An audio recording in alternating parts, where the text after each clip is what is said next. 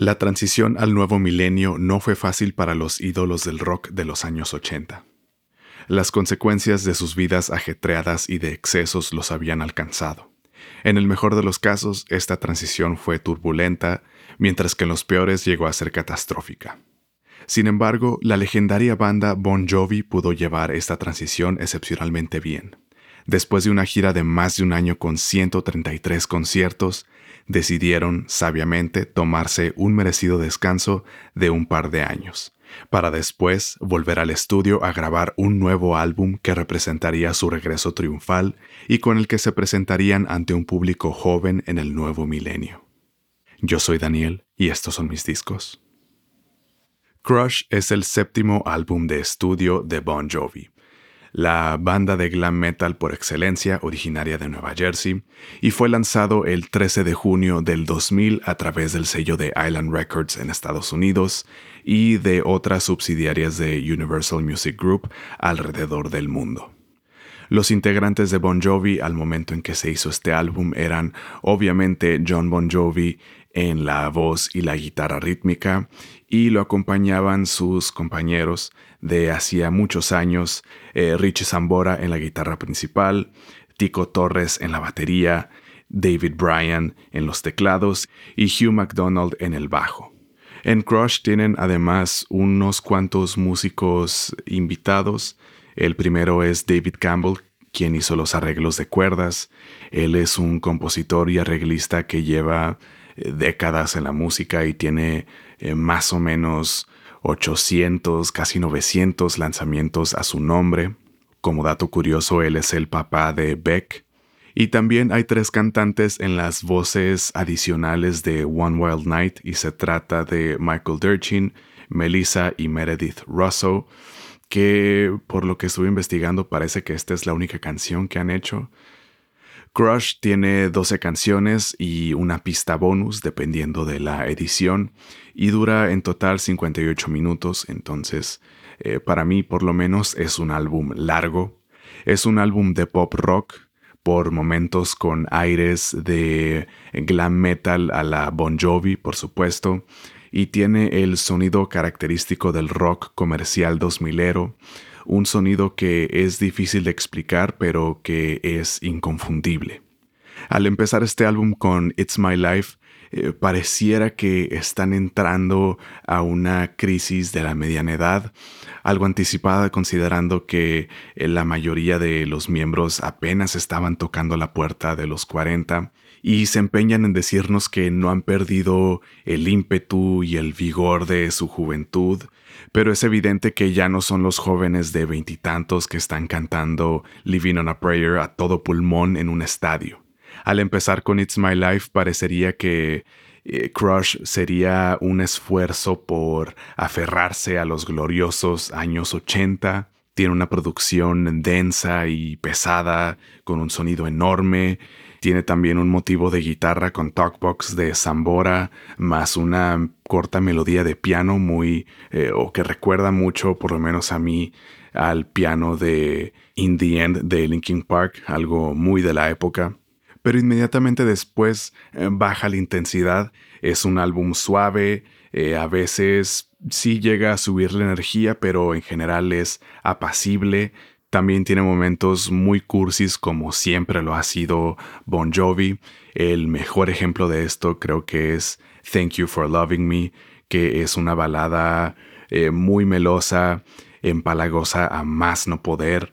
Pero no dudo que cientos, si es que no miles de parejas han bailado esto en su boda y creo yo que debería darles vergüenza.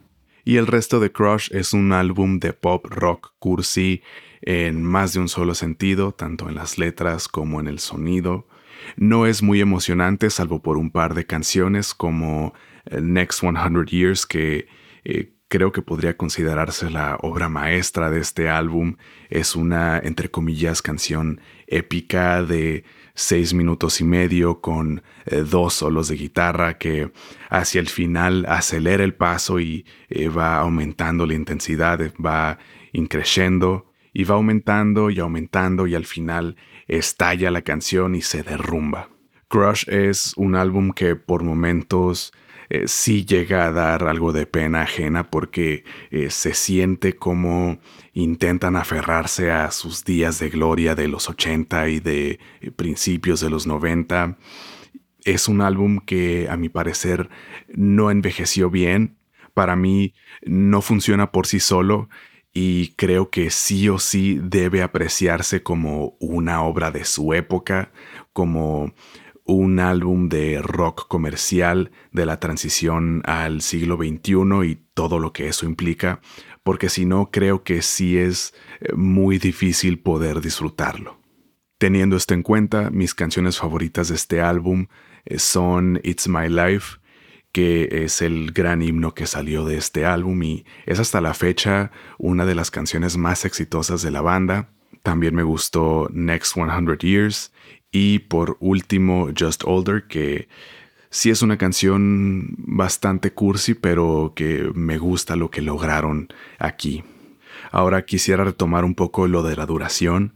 Crush dura 58 minutos, es un álbum largo y a partir de cierto punto sí se siente esa duración y desafortunadamente acaba convirtiéndose a partir de cierto punto igual en música de fondo porque realmente no hay mucho que destacar hacia el final del álbum. En mi opinión le sobran unas tres o cuatro canciones y si durara unos 15 minutos menos creo yo que sería un mejor álbum. Crush fue producido por Luke Evin, John Bon Jovi y Richie Sambora. Luke Evin fue un productor que hizo algunas cosas en los 90 y a principios de los 2000, pero a partir de entonces eh, ya lleva bastantes años, por lo menos 20 años, eh, dedicándose a los eh, bienes raíces de lujo en la costa sur de California. Crush fue grabado por el ingeniero Obi O'Brien con el asistente Mike Rue en el estudio The Sanctuary 2 en Nueva Jersey y O'Brien es un ingeniero que desde hace más o menos 30 años eh, trabaja casi exclusivamente con Bon Jovi y graba todo lo de la banda y los proyectos solistas de John Bon Jovi y de Richie Sambora. Es uno de esos casos curiosos que un ingeniero eh, de repente empieza a trabajar con un artista y ya el resto de, sus carreras eh, siguen trabajando juntos sin importar qué pase. En Crush también aparece un crédito que me parece curioso. Es el crédito de Pro Tools, así aparece tal cual, Pro Tools.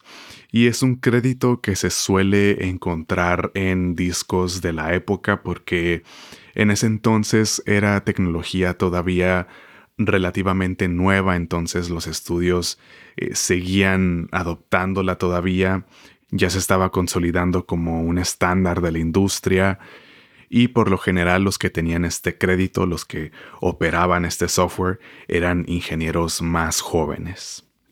Después, Crush fue mezclado por Bob Clearmountain. Él es un ingeniero de mezcla que yo admiro mucho por su trabajo con Chic. Eh, también mezcló proyectos de Sister Sledge, de Diana Ross, eh, de David Bowie también. Él mezcló ese exitazo Let's Dance. También mezcló Born in the USA de Springsteen, eh, ha mezclado a los Rolling Stones, a los Ramones, hasta Holly Notes y The Cure. Ha mezclado artistas de todos los géneros de todas las décadas.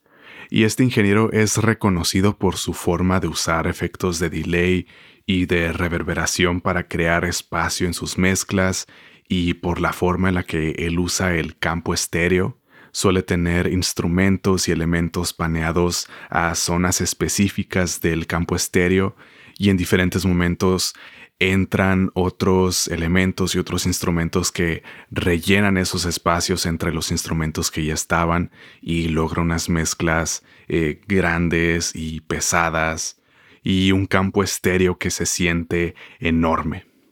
Se dice que Bob Clearmountain es un ingeniero especialista en mezcla de hits eh, lo cual es cierto, solamente hay que ver sus créditos de la segunda mitad del siglo XX. Ahí aparece éxito tras éxito tras éxito. Y él en muy buena parte moldeó el sonido de la segunda mitad del siglo XX. Y en Crush podemos escuchar esa habilidad suya de crear espacios eh, y crear mezclas que se sientan enormes y pesadas como es el caso de It's My Life o Save the World. Por último, Crush fue masterizado por George Marino, que en paz descanse, y de él ya he hablado en varias ocasiones en los episodios de ACDC y de Guns N' Roses. Él fue un ingeniero de masterización en Sterling Sound, el cual es el estudio que creo que más se ha mencionado en este programa. Y Marino se desempeñó principalmente en el rock desde los años 60 y fue una figura esencial para moldear el sonido del rock del siglo pasado y también del pop en cierta medida. En su discografía podemos encontrar el Master of Puppets de Metallica, también prácticamente toda la discografía de Guns N' Roses y también prácticamente toda la discografía de ACDC hasta su sensible fallecimiento en 2012. Y también masterizó artistas como Whitney Houston o Diana Ross, a Cindy Lauper incluso, y en tiempos un poco más recientes también a The Strokes o los Arctic Monkeys. No estoy seguro si Crush fue el primer material que Marino masterizó para Bon Jovi, pero no es de sorprenderse que una banda de ese calibre tenga a ingenieros de ese calibre eh, trabajando en sus proyectos. En cuanto al apartado visual, la dirección de arte fue realizada por Kevin Reagan, quien en algún momento fue director de arte para grandes sellos como Geffen Records, MCA o Maverick. Después, y me parece que hasta la fecha sigue siendo docente, y en su momento ganó tres Grammys por empaques para Madonna y las Dixie Chicks. También podemos recordarlo por la dirección de arte en el Use Your Illusion de Guns N' Roses, y también por proyectos de Sonic Youth o Alanis Morissette, eh, también de Aerosmith y los Foo Fighters. La fotografía corrió a cargo de Olaf Heine, quien es un fotógrafo y director alemán. En un principio fotografió a muchos artistas alemanes como eh, Rammstein o a Die Prinzen. Y él es reconocido por sus eh, retratos de personalidades de las artes y del deporte, eh, por ejemplo, de Iggy Pop y Kurt Cobain en la música, o de Kate Blanchett y Daniel Brühl en el cine, o también, por ejemplo, a Robert Lewandowski del Bayern Múnich. Heine hace retratos montados de una forma más eh, meticulosa, eh, suelen ser en locación, con una iluminación más elaborada, eh, con el sujeto posando de una forma más deliberada. Y eso es justo lo que vemos aquí en los retratos de la banda que tomó para Crush. El diseño fue realizado por el mismo Reagan y por Matthew Lindauer, quien no tiene muchos créditos a su nombre. Todos son entre el 99 y el 2004 e incluyen eh, proyectos solistas de Easy Stradling de Guns N' Roses, también el Live Era de Guns N' Roses, esta compilación de eh, canciones grabadas en vivo, y también proyectos de Madonna, Nelly Furtado y por supuesto Bon Jovi. La portada, la contraportada y el libreto de Crush son estas cuadrículas de los retratos tomados por Heine. Y la etiqueta del disco tiene un retrato en blanco y negro de la banda y van vestidos de traje con gafas de sol y al fondo tienen una estructura de vigas y pilares de concreto. Y a mí me parece este empaque un ejemplo eh, muy fiel de lo que era el diseño gráfico de la época. Creo que es eh, bueno o es eh, interesante apreciarlo desde esa perspectiva. Y ya saben que si les interesa ver estas imágenes, estarán disponibles a partir de mañana en el Instagram de mis discos, arroba mis discos. En cuanto a recepción, Crush fue un éxito comercial brutal eh, fue el regreso triunfal de la banda. En específico fue muy exitosa la canción It's My Life, que muy pronto se convirtió en un himno más de Bon Jovi, un himno a la altura de eh, Living on a Prayer o You Give Love a Bad Name. Crush llegó a los primeros puestos de las listas de popularidad de al menos 24 países. Eh, hay que decir que le fue un poco mejor eh, fuera de Estados Unidos y además logró eh, obtener certificados de oro, platino y multiplatino en al menos 37 países. En cuanto a la crítica, sí recibió reseñas positivas, pero por lo que alcancé a leer, tampoco fue como que les encantó Crush, pero aún así eh, obtuvieron algunas nominaciones en los Grammy del 2001. El sencillo It's My Life fue nominado a Mejor Interpretación de Rock por un dúo o grupo con voz y Crush eh, fue nominado a Mejor Álbum de Rock. En mi colección tengo una copia de la versión con la pista bonus y mm, no recuerdo exactamente desde cuándo lo tengo. Yo creo que desde los 10 o hasta los 12 años incluso. Eh, sí recuerdo que es de los primeros discos que tuve, pero honestamente no recuerdo por qué lo quise en primer lugar. Eh, supongo yo que eh, me dejé llevar por lo que alguien me dijo, alguien seguramente mayor probablemente me dijo algo bueno de Bon Jovi, pues, eh, pues, yo pensé, ah, bueno, pues un disco de Bon Jovi, ¿por qué no?